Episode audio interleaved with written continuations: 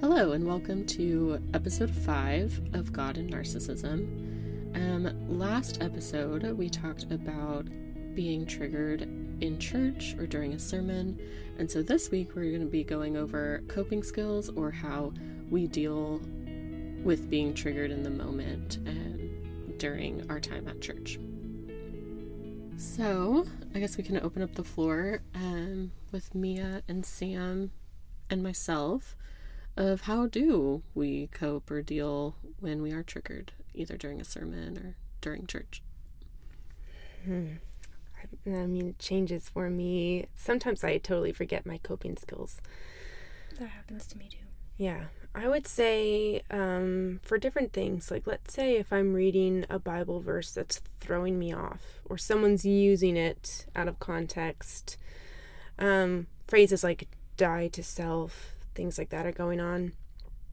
I usually have about five sources written down somewhere of people I trust who know a lot about the Bible or spirituality, and I will take that verse um, and I will email them. So um, I might have professors from like seminary, I'll have friends, I'll have family members, and I'll usually just go call them and ask them because I don't trust my head to come to the right conclusion because I don't trust myself. So I'll be like, maybe I'm just telling myself what I want to hear. But if other people that I trust are saying it, it helps me out. And so I would encourage listeners too, like, there are some people at churches or even at seminaries that would actually welcome your emails, even if you've never gone and you don't know them. They're kind of there for that. So having people that you can just email and be like, what the heck, man, you know, can really help you out. And I try now, I'm trying now to write down their answers so that I don't ask the same question like 50 times. Mm. Yeah, I think that's a good one. Just reaching out to people and asking sometimes. Um, I don't like doing that because I struggle with just talking to people sometimes. But one thing that a counselor told me to try was to like she would kind of do some somatic body work and she taught me to like put my hand over my heart when I start feeling really anxious and upset in the service and it's and kind of imagine it like you're hugging yourself. And it doesn't like you can do it so that it doesn't look weird almost like you're rubbing your shoulder or something. And then I just try to focus in on my breath and remind myself that I'm safe in the present moment and then just feeling my hand kind of like grounds me a little bit to where I am.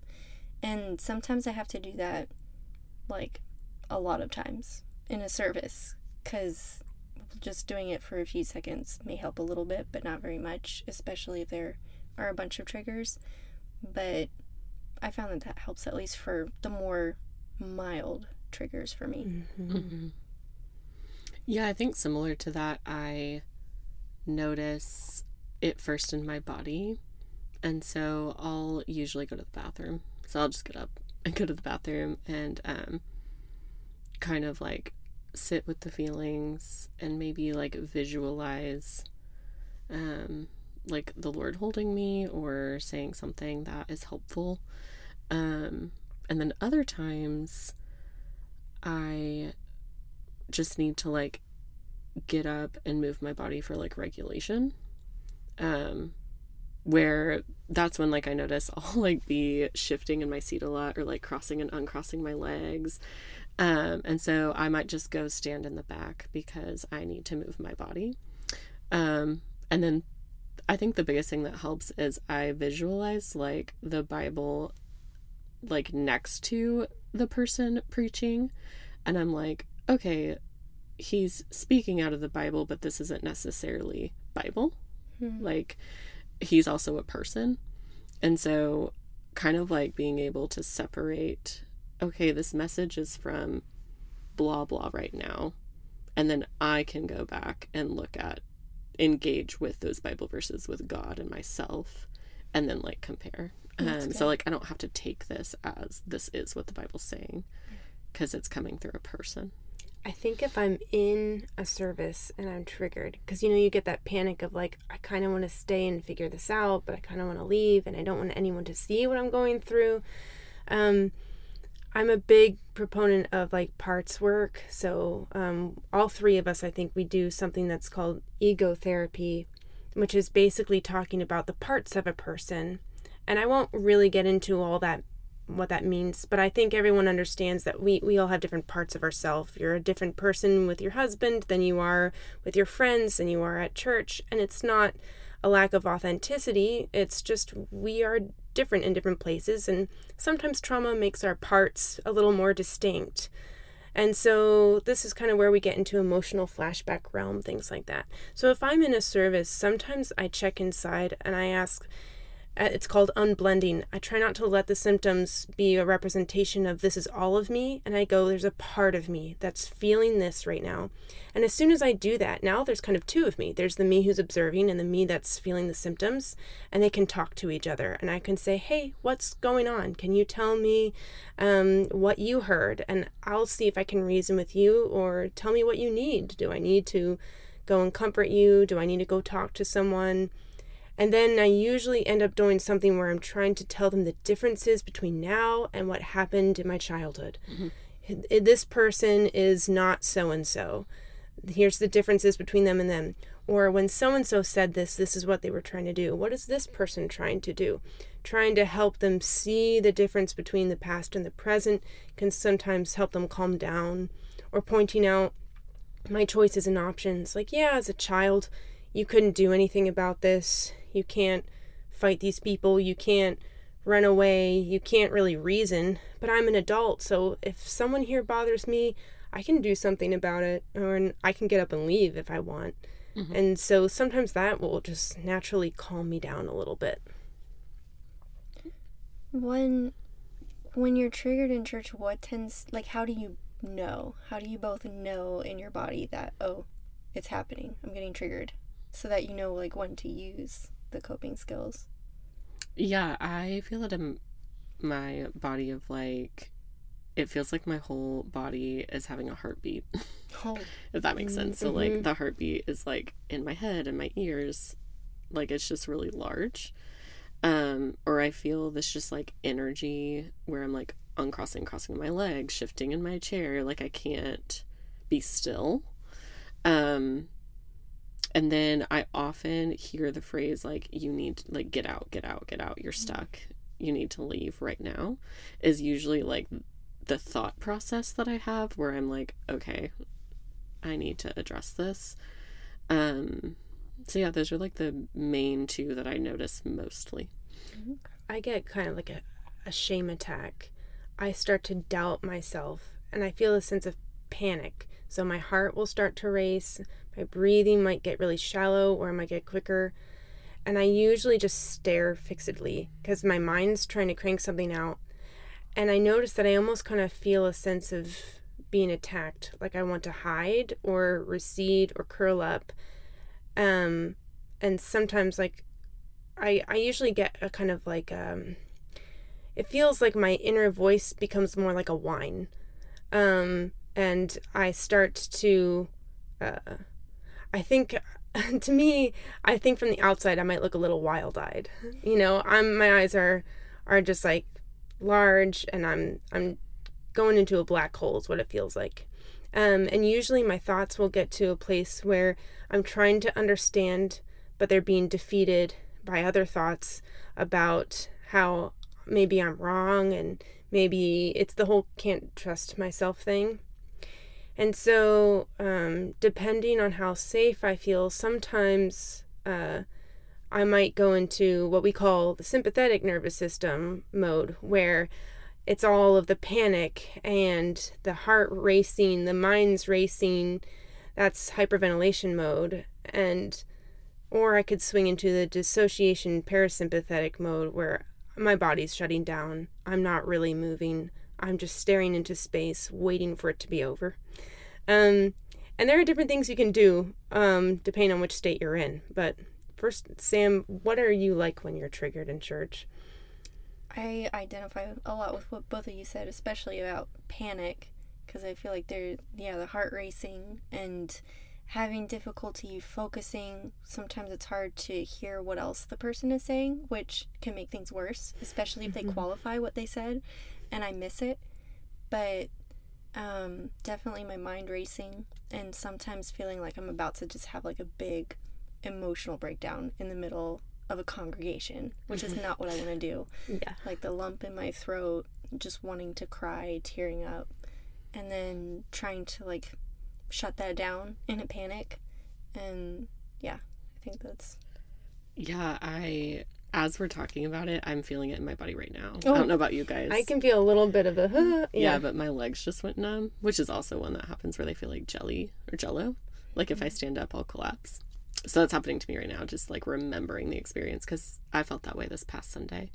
And it's interesting because I noticed that I started, um, I almost did the still face experiment on my pastor. Like I looked out the window and just showed my cheek to him and I refused to look at him. Yeah. Um, yeah. And I would, I think that's more of a freeze response. So both can definitely happen. Yeah. Or freeze would be the parasympathetic dissociation. right, right. Um, and so, anyway, as we're talking about it, I'm like, wow, this is really interesting. I'm having like um, a body memory of being there. So, Yeah. No, sometimes my um some of my arms fingers will hurt. Mhm. Uh, it's kind of weird. And I'll either if it's a bad shame attack, yeah, I can't look at the person, or if I feel like I'm in like sometimes I might regress, feel more like a child state, and then it's like I'm looking at them like pleading, you know. yes. And then, you know, there's a part of me that's like, don't do that. Like, ew, gross. Mm-hmm. Like, don't, please, don't have them pick on, uh, pick up on that. And then, you know, you just, then you spiral and you're like, wow, what do I do now? hmm Stuck. Yeah. I don't know if either of you guys experience this, but sometimes I end up feeling very angry in the moment where it's like part of me kind of wants to go and shout at everybody, like, How are you all listening to this? And it's fine. Yes. What are you doing? Why are you saying this? And then and then there's this other part of me that's kind of like I don't belong here. Mm-hmm. I I don't fit in. There's something wrong with me. And and then it goes yeah into the shame spiral. Wow. Yeah, because then uh, you can kind of get into like, well, who are you to say that that's wrong? When like he's obviously been appointed by God, so God trusts him to say that with this congregation. And Right. Oh man, a thousand percent. And it's amazing how common like just the fact that all three of us feel that way is amazing because that's exactly how it's like. I will literally picture scenes in my mind. Uh, sometimes i get a little bit of like you know savior complex of like i'm gonna stand up. Yeah, yeah. i'm gonna shout this into the void and have everyone hear how this is wrong you know? And then i'm like yeah and if i do that i will i will never come back here because i will be too ashamed of myself. Um or i will I will get that. I don't belong. Like everyone here is different and I just can't hear this right. And then then yeah, eventually you come around to the whole like what do I know? You know, like how dare I have the audacity to think that I you Am know, I a narcissist? Yeah, then it goes back. It's, it's it's such a spiral.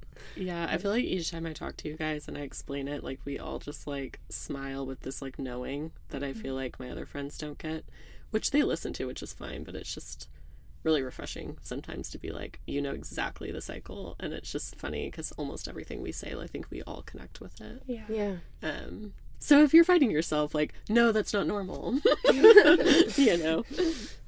Yeah, this is a this is a real thing, and I think all of us can vouch for the fact that there are clients. Some of our clients have said some of the same stuff too. Yeah. And what's the common factor? They usually have a narcissist. Narcissistic parent. Yeah. yeah. A lot of our our ACON adult children and narcissist people, they they really get this. Yeah, I've said something, and one of my clients was like, that really freaked me out. Like, it feels like you jumped into my body and experienced it to be able to explain it that well to me. Mm-hmm. And she didn't pick up on, well, not speak, well, girl, that's because, you know, whatever, which is good. But I was like, yeah. um, and so it's just like this knowing that you just don't get with people who just haven't experienced it. Yeah, yeah. Which f- can make it really hard to connect with other people. Mhm. And because when you're trying to explain it to people who haven't been through it, they're like, well, why don't you just do this? Or why don't you just not think that? Or why? Like, it, Mhm. it's, it doesn't make sense to them. Or they try to give you Like, advice. that you sounds need to, like, repent yes. for your oh. thoughts Oh, that's about my. Christianity. yeah. Oh, Which that in itself is triggering. It's like they just put that on the pile. No, my favorite is God loves you. I'm like, yeah, that just fixes everything. You saying that to me, mm-hmm. solved. Yeah. Like, didn't know that before. Like, I mm-hmm. just, it's like, I, I get it that that's a powerful thing, but the words itself, and this is a big thing that I do want to say on, on coping long term, The words itself do not solve the problem Yeah. because trauma is also in the body. And one of the best ways to heal from that is a sense of safety, experienced safety over time. Mhm. And so there's no short, quick fix. These coping skills that we're talking about aren't going to solve your problems. They're going to help you manage them so that you can do that long term work without suffering in your day to day. So please don't hear these coping skills as like, I'm supposed to breathe and that fixes everything. No, coping skills are like band aids, but you need surgery and we, you know, you just have to live every day in order to do that work. Yeah, I kind of like comparing it to like a temper tantrum. Because, like, when with a kid, it's like when they're just like getting your attention, like, hey, look over here, this is what's going on. You want to address that, right? And so that's kind of like with anxiety. But then when they go into a meltdown tantrum, you're not you're not gonna sit there being like, and what did you say is going on? Like, right? You're like helping them calm their bodies down with the tantrum, and then you can go in and pay attention. So it's kind mm-hmm. of similar to that of like which one you do at that time. Because I think that's a question I get a lot. Is like, well, how do I know which coping skill is helpful? Um, because some coping skills are your outside environment, and some are like looking internal, and you want to do that at different times. Yes. Um, so the internal ones would be like not the temper tantrum, and the external ones would be like the temper tantrum. This might be a good place to talk about the window of tolerance. Mhm. Oh yeah. um, and also like earlier i was saying sympathetic parasympathetic system and all we're talking about is the two extremes of when your body is either in a hyper aroused or hypo aroused state. You're either panicking or dissociating and your window of tolerance is this place where you can feel pain without going to those extremes. It's a place where you can feel pain and, and process it safely. Um, and there are different things you can do depending on which state you're in. Now, here's the tricky thing a lot of um, adult children and narcissists were not taught how to read their body. So, if you can't read your body, you're not going to know where you are. um, we'll get to some of that. But if you happen to be a person who is in tune with your body, you're learning how to be in tune. If you're in a hyper aroused state, which means heart racing, some temperature increase, panic, breathing hard, what you want to do is called opposite action. You're so in your body, you kind of want to get into your head and you want to be able to calm the body. So you're doing things like breathing deeply because that's going to calm your heart rate and help it come back down. What you want to do is do things like um, get some energy out, like either running, jumping jacks that can help it get out of your body, or distracting with something like Sudoku, a video, something that puts your brain back online. Because what happens in either of these extremes is your thinking brain kind of just goes offline. That's why you're not going to be able to think of, like, oh, what are all my positive affirmations? When your body is in such a heightened state, it just goes offline because your body's in survival mode. It doesn't need that part of your brain when it's trying to fight its way through something. So you want to try and get that part of your brain back online by activating it that way. On the flip side, if you're in a hypo-aroused state, the same phrase opposite action applies. You want to get back into your body. You're out of your body. You're you're not in touch with it. So we do what's called grounding. That's where you're trying to connect to maybe how you feel in the chair. Maybe you're looking around and trying to describe what you see. You might grab for temperature items, holding ice or sipping tea, something that wakes the body up. And the reason why counselors are so obnoxious about breathing is because it happens to be that one coping skill that can help you in either state, where you're hypo aroused or hyper aroused. It calms the heart rate and it also gets you back in your body. And that's why we're always talking about breathe, even though it can be used in a very invalidating way. Yeah. What would you guys add to that?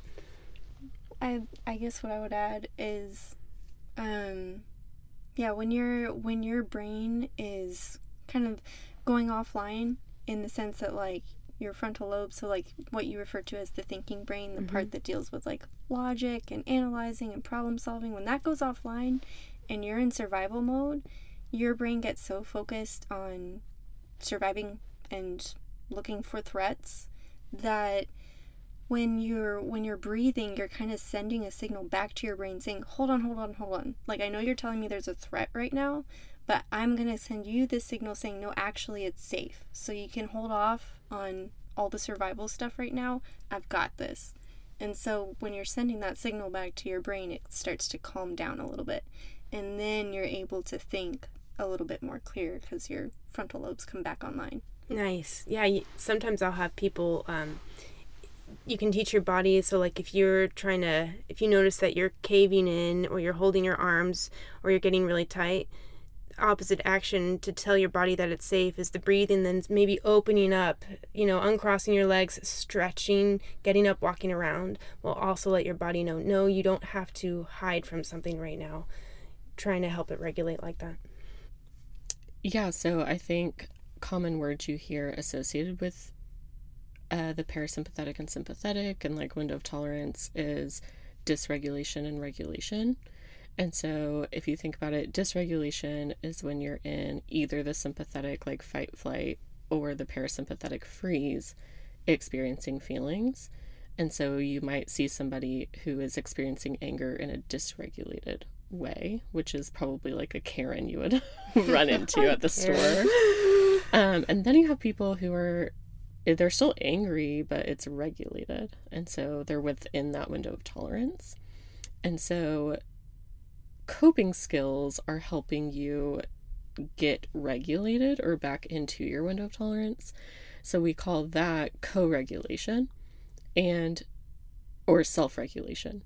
And what people often miss about self regulation is that it's an internalized experience of co regulation. And co regulation is what your parent would do with you. So you're upset, and your parent um, is the regulated adult and models how to help you regulate. So this could be holding you, um, getting you like a cold drink or a hot drink, any of those things that bring comfort um, to your system. So, if your parent was unable to do that, which oftentimes if you, oftentimes if you grew up with someone with a personality disorder, they are unable to do that, then you have no experience to go off of to self-regulate. So the expectation that you should be able to just self-regulate or know how to help your nervous system is not fair when you didn't have those experiences. And I think that's where it can be really confusing on like what do you do? Yes, it's like you don't have the tools in your tool belt. I I remember someone said like just give your inner child a plant and you'll feel better. It worked for me. I did it. I'm like, did not work at all. Mm-hmm. In fact, I, I just got angry because when I heard um, try this coping skill, all I heard was you're by yourself. Right. You know, you're alone. It's confirmed and you need to take care of it. And I also didn't know what the heck to do and it just didn't work. You know, but uh, now I hope all of you hearing what Presley just said, it's like, yeah, how could you use something that was never given to you?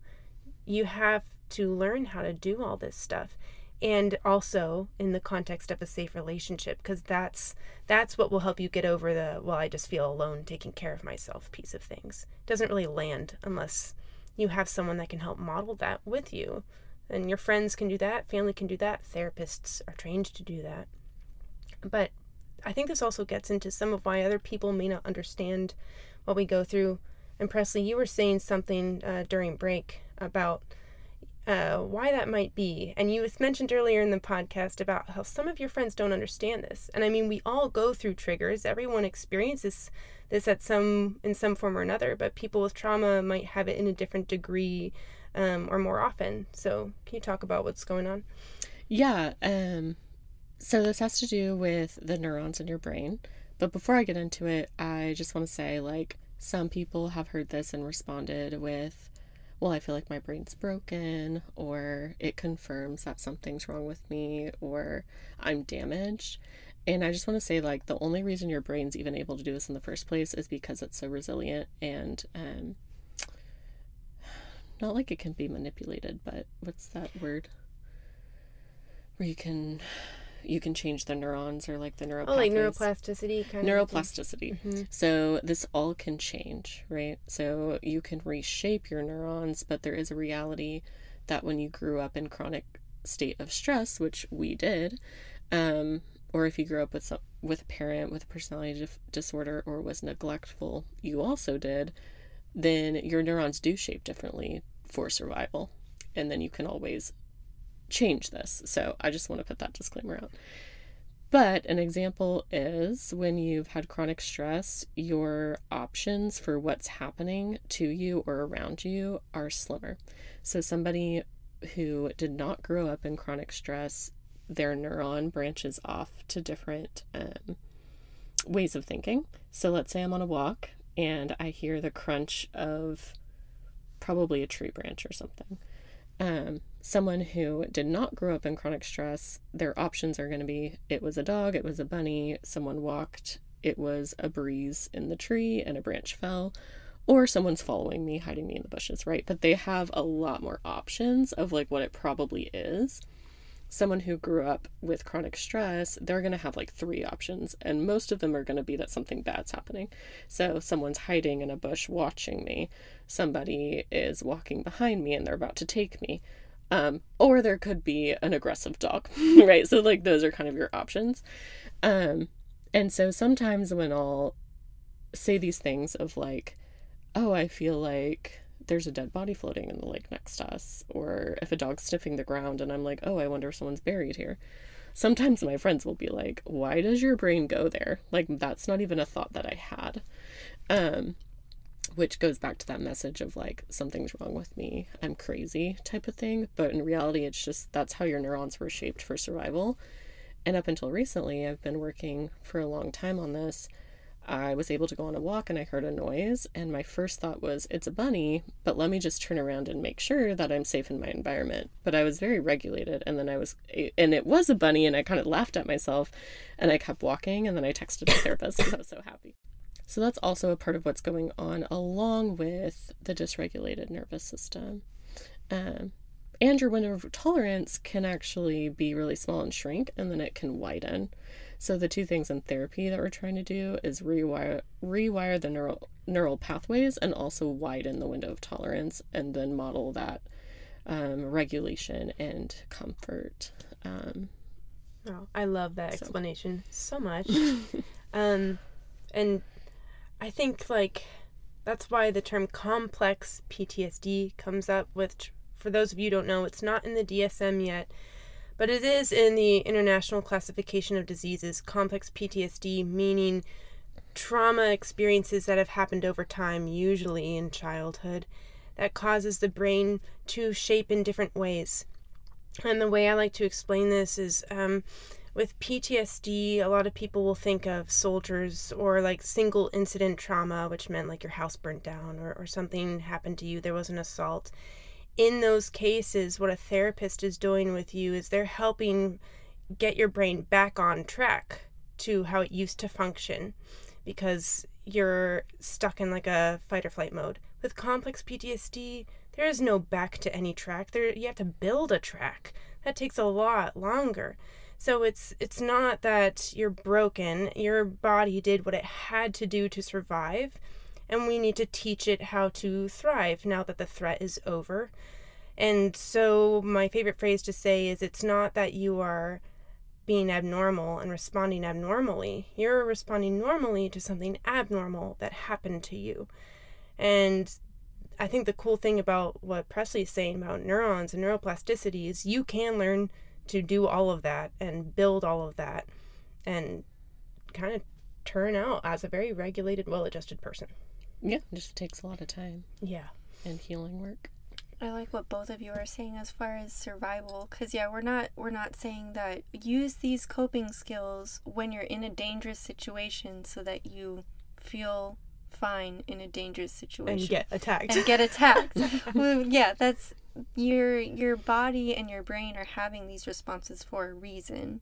The problem is when when you're a kid and you're living in a very chaotic household or there's just like a lot of like you said like a person a parent with a personality disorder there's a lot of dysregulation you you get all of these responses like you may get into fight or flight or you may dissociate but there's not really anything you can do with those responses those those are survival responses are trying to get you out of the situation or they're trying to help you fight through the situation but when you're a little kid, you can't just run away from home, go get a job at six years old, and support yourself. You're stuck. So, even though those responses like maybe like maybe like shutting down is the only way you can survive or maybe holding on to the anxiety is the only way you can survive. So so when you're having to live in a dangerous or chaotic or confusing situation constantly and your body's constantly in fight or flight or dissociating then what happens over time is you learn how to shut everything down and not pay attention to those responses or read those alarms anymore because you can't leave the situation. So, and that's part of survival too. You don't tune into your body anymore because you can't really do anything with those responses. So, that's one of the reasons that, and you know, learning how to mirror the parent and focusing on the parent, it's easy for ACONs to grow up not really paying attention to their bodies at all. That's fabulous. So, I guess before um, we could even get to practicing some of these coping skills and have them work, we would have to read our bodies. So, how did you guys learn to get in touch with your body? What advice would you give to people to start that journey? What helped me early on was practicing mindfulness and then yoga. And so I used to use an app, Simple Habit or Headspace. I interchanged those. And they have kind of mindfulness activities on there, and some are like external and some are internal. And then it kind of goes from like one minute up to 30 minutes. And so I remember not even being able to complete a one minute, and now I can do up to 30 minutes. Cool. Um, and then yoga really helped me. I noticed that like I could read my body cues for like 20 minutes after the class, but then it would go away. Hmm. Um, so I wouldn't be that connected. I would get connected middle of class, and then I'd be connected for a little bit after, and then it would stop again. Um, and now I don't even need to do yoga to get connected. So, um, but I would say like being in therapy is what helped me the most. But those two things were really helpful sources when I was first starting out. Yeah, I think um, I started with trying to just get in touch with one thing at a time. Like if you're a person who um, you can't really recognize when you have to go to the bathroom until it's like really bad, or maybe that you've been hungry for a long time. Those are some cues that you're not in touch with your body. And so I tried to pick one thing, like, so I started getting in touch with this idea because I, I, used to sing and I had a vocal coach that would always tell me that I'm keeping my, my abs like locked, that I'm keeping tension in my stomach, which, if you know about singing, if you want to expand and get a good breath, that's not a good thing. You don't want to be locked there. And so I knew it was probably some of the stress. So I started focusing on trying to actively just release my stomach. And I'd notice anytime I checked in, I'd try and check in at least once or twice a day. And sometimes you have to put alarms on your phone because, like, if you don't check in, you don't check in, you know? Um, and I would check in and I'd be like, oh my gosh, I'm holding my abs for like no reason. And so over time, I started learning to release them and release them. And then once I got that down, I looked for tension in other places in my body. And the way you do this, and the way I encourage clients to do this, is once a day, even if, again, you have to set an alarm, go starting at your feet, go working all the way to your head, and ask each part of your body if this part of my body could speak, what would it say? And it could be something abstract. It could be like amazing, like, I'm here to tell you that your father is a perpetrator. Like, that'd be amazing. But sometimes it's things like, I'm tingling and I need you to get up and move me around. Or please uncross your legs. I don't enjoy this position. Or I need to go to the bathroom. And you ask each part of your body, what, what do you need from me? What are you trying to say? And doing that you know, helped me figure out which thing to pick next. So I'm like, oh, I carry tension in my shoulders. I think I keep my shoulders up high. Now I'm going to try and focus on that and learn how to lower them. So that's an incremental way to kind of help yourself read your body. One of the things that I really like practicing is progressive muscle relaxation and there's they have like some free guided progressive muscle relaxation stuff you can listen to on like YouTube, probably on Spotify too, I imagine. But there's like they'll they'll guide you through like okay tense tense the muscles in your hands like ball your hands into fists for a moment and then hold it there and then relax totally relax your hands and they'll they'll have you do that with every muscle group in your body and the more you practice that over time the more you start to get like you can tell the difference between when you're tense and when you're relaxed. And after practicing that repeatedly over weeks, I started realizing, like, oh, I'm tensing muscles that I didn't realize I was tensing before. And then when I would tell my body to relax, it would actually relax because it was learning what relaxation felt like just by practicing constantly tensing and relaxing. Mm-hmm. And then, but I know some people don't really like progressive muscle relaxation. Mhm. And for those, like, I think my husband, he doesn't, he's okay with progressive mu- muscle relaxation, but he likes, there's another one called autogenic training.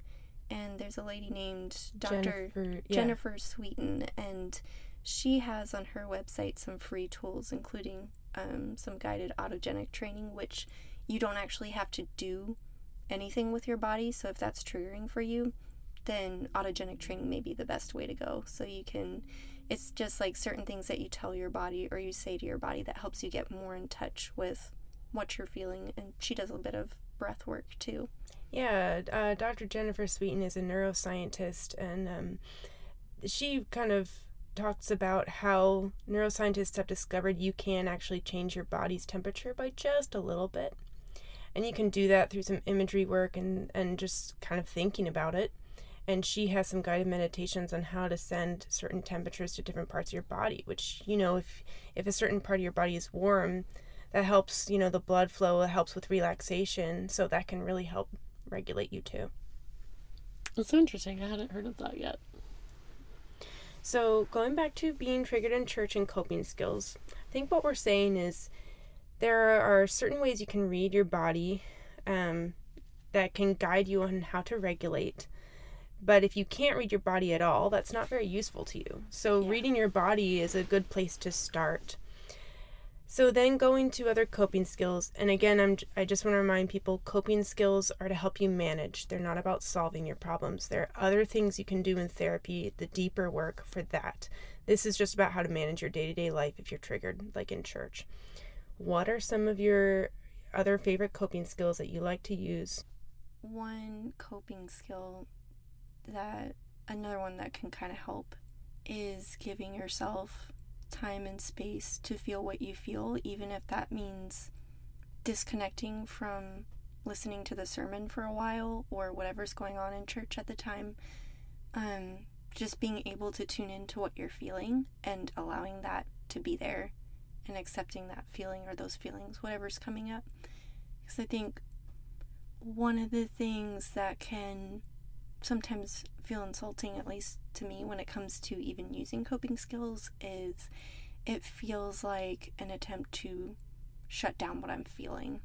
And that reminds me too much of what it was like growing up, where it was like, Mm. okay, I'm constantly having to shut down my emotions or fix myself or regulate for the benefit of someone else in my family who would get dysregulated if I felt anything or if I had any problem. Um, I don't know if either of you Yes. identify or if there's other stuff that makes Yeah, coping I difficult. I like to tell um, my clients that you can use coping skills for good or you can use coping skills for evil. Coping skills for evil means you use them to avoid your emotions. That's not how they should be used. You can do a lot of great healthy coping skills, just like maladaptive coping skills, to avoid yourself. Um, coping skills for good is you only use them if you are dysregulated outside of your window of tolerance. And your window of tolerance is something you want to stretch, which means we have to get used to sitting with ourselves in our emotion and letting ourselves feel. And Sam, once you you told me one time how you explain three steps to emotion regulation to me, and I thought that was a great application of coping skills. I was wondering if you'd say something about that. Sure. So the the three steps to regulating your emotions are first to the first step is to identify those emotions and kind of figure out like where they came from. And then the second step is to sit in that emotion for a while, to breathe into it, pay attention to how it feels in your body, accept it, allow it to be there. And then the last coping skill, or the last step for emotion regulation, is to do whatever you need to do to soothe that emotion and to recharge from the time you've spent feeling it. the problem is that a lot of times we tend to skip one of those or multiple of those steps and that's pretty common in our culture and society in general is people will skip steps so either we will identify the emotion and skip step number two we will just not sit in it and we'll jump to the third step and try to fix the emotion so it doesn't actually get processed or we what we'll do is we'll identify the emotion and we'll sit in it and we'll sit in it and we'll sit in it and we'll sit in it and we'll feel worse and worse and worse and spiral because there's no time to recharge and there's no soothing happening. Yeah, that's awesome. I think coping skills are they're a tough topic because like I said earlier, they can when people bring them up or like if my therapist brings it up, it feels like they're saying you need to go through this alone. Or like you were saying like don't have emotion. You can't have emotion, which is so triggering. Mm-hmm. So I sometimes really hate coping skills. Don't know if you guys feel the same. Yeah, Sam, what you were saying reminded me of like the idea of titrating a feeling, which means like tolerating that emotion for a short period of time and then getting out of it and then going back and choosing to feel it again, getting out of it, um, and kind of like the back and forth. And like maybe it's five seconds one time and 10 seconds another. And so the back and forth can widen your tolerance for that feeling. Um, and so, yeah, what you're saying about like not sitting in it. And then it's kind of reminded me of a book, um, kind of like good mother messages or like what good mothers help you as, do as a child. And one of it is like sitting and comforting the emotion and then almost like the distraction or like, now let's get up and go do this thing, like giving you something to move um, and so whenever you were talking about like sitting in it, I was like, oh yeah, like that's probably also the lack of modeling mm. um, the good mother messages. I don't know exactly what it was called, but it was a book that I was reading. That no, sounds like awesome.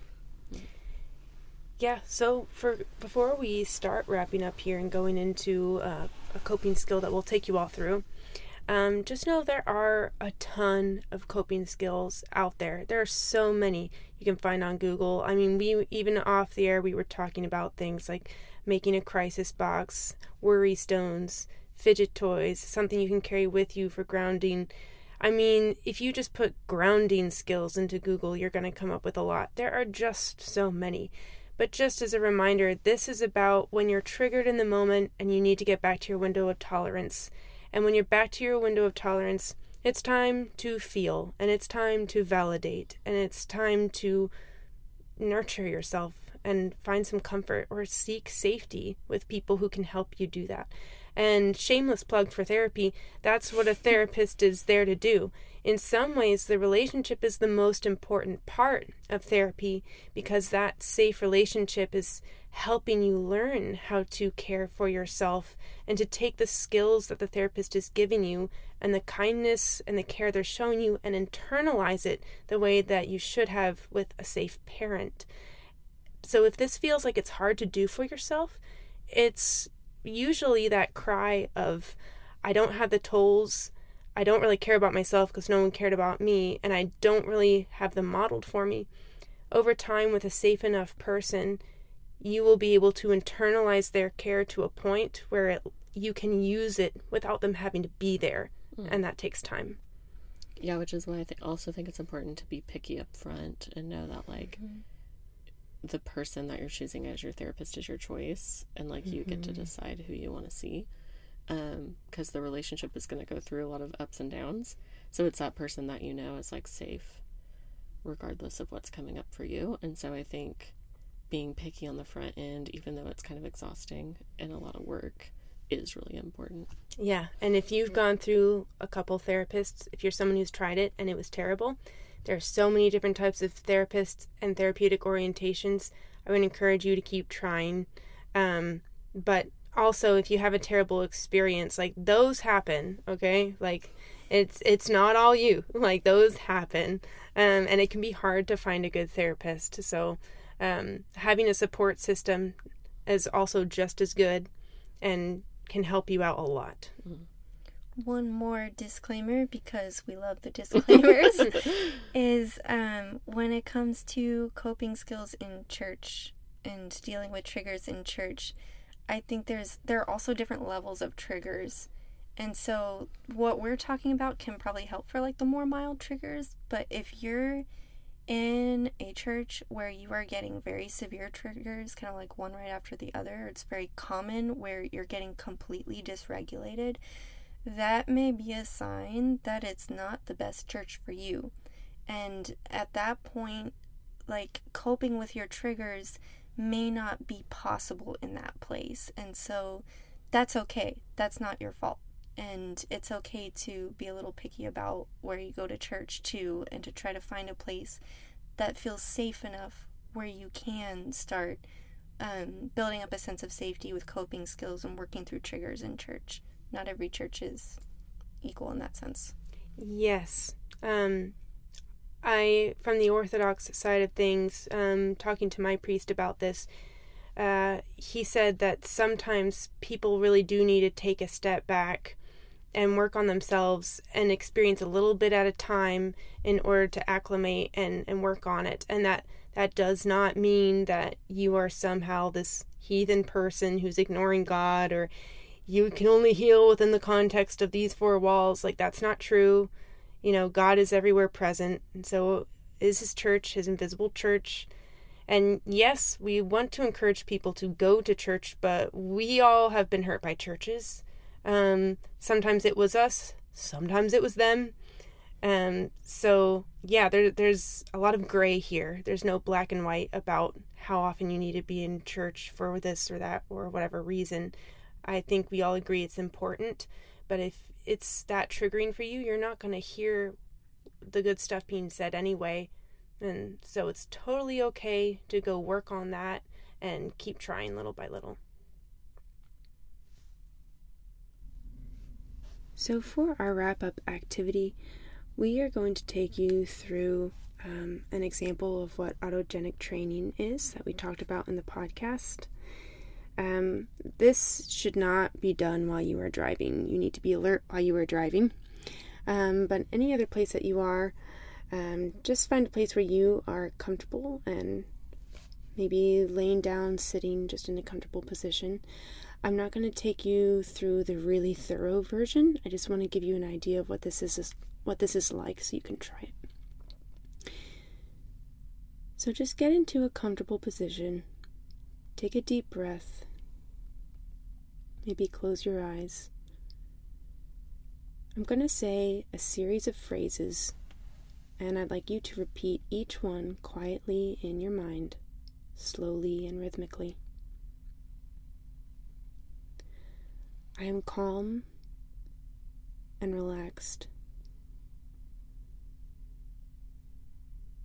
My right arm is heavy.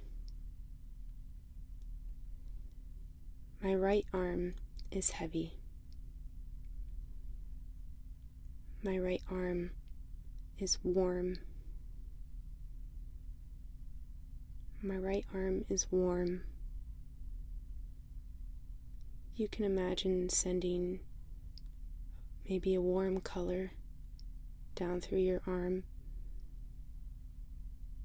And all through this exercise, you can imagine that color going to these places. My left arm is heavy.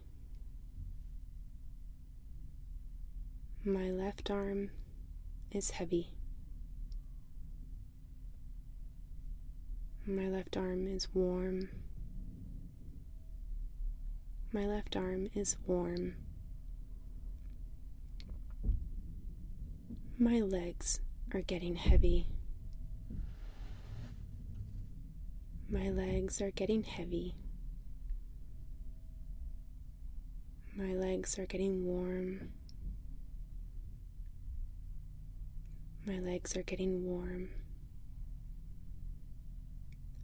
I'm sending that color to my arms and to my legs.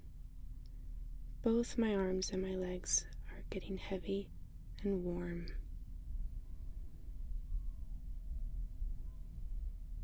My feet are getting heavy. My feet are getting heavy. My feet are getting warm. My feet are getting warm. I'm sending that warm color to my arms, my legs, and my feet, and I am calm and relaxed. My forehead is getting cool. My forehead is getting cool. My forehead is feeling light. My forehead is feeling light. I'm sending a cool color to my forehead.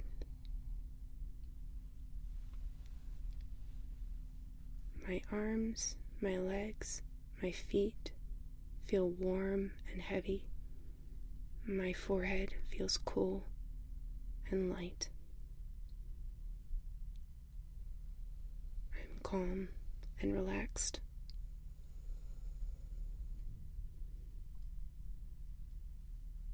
So take a deep breath.